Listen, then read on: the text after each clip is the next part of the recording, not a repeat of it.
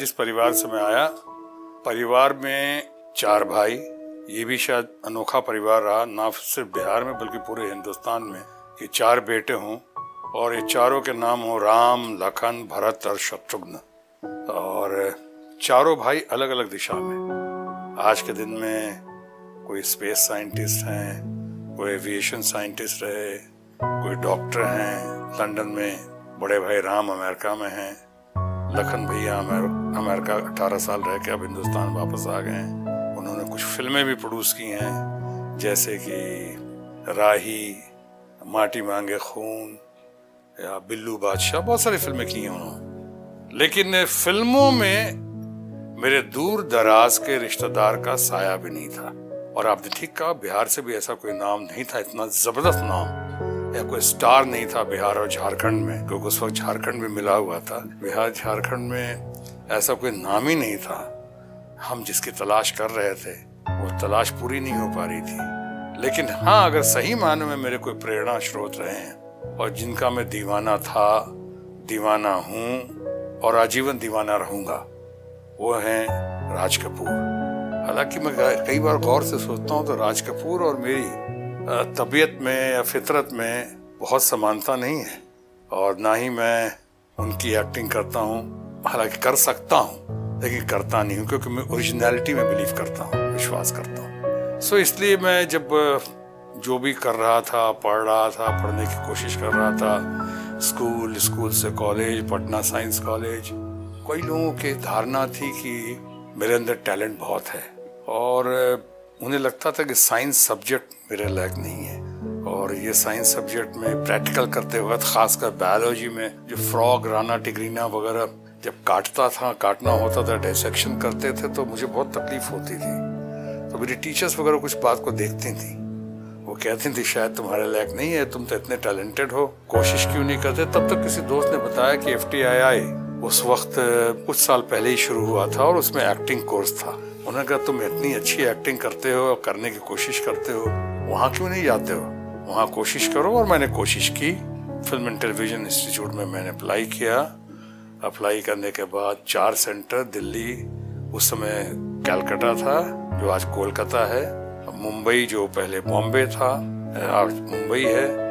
और चेन्नई, जो मद्रास था, यानी दिल्ली, कलकत्ता, बॉम्बे और मद्रास, चार सेंटर में मैं कलकत्ता ही गया।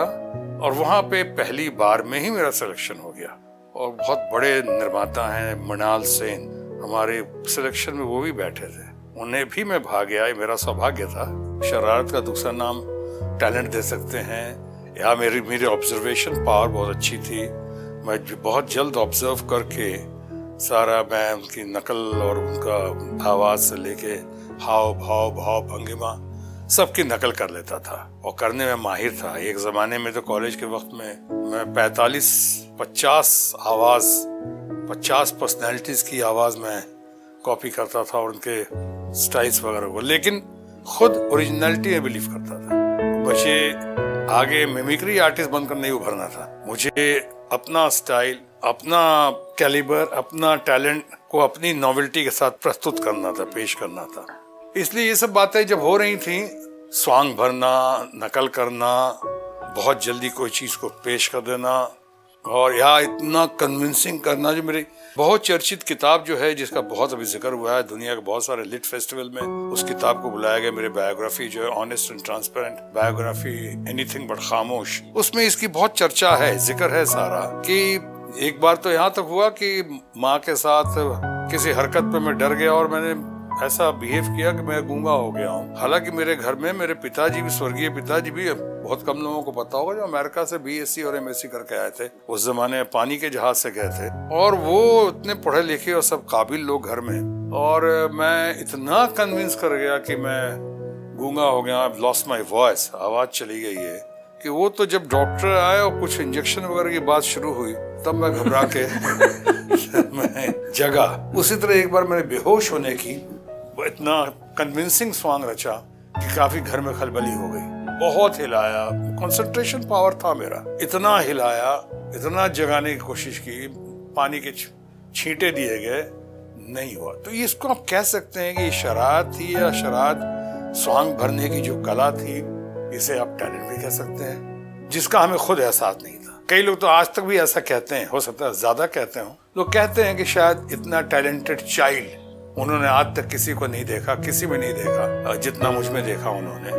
और शायद यही वजह हो सकती है कि बिहार और झारखंड के इतिहास में, ना सिर्फ़ पहला ग्रेजुएशन किया एफ़ से एक्टिंग में, बल्कि पहला स्टार बना। और शायद अभी तो कई लोग का ऐसा ही मानना है कि पहला और आखिरी स्टार अभी तक, यानी लोकप्रियता के मामले में, इज़्ज़त के मामले में एक्सेप्टेबिलिटी और एक्सेप्टेबिलिटी और रिस्पेक्टेबिलिटी के मामले में एबिलिटी के मामले में।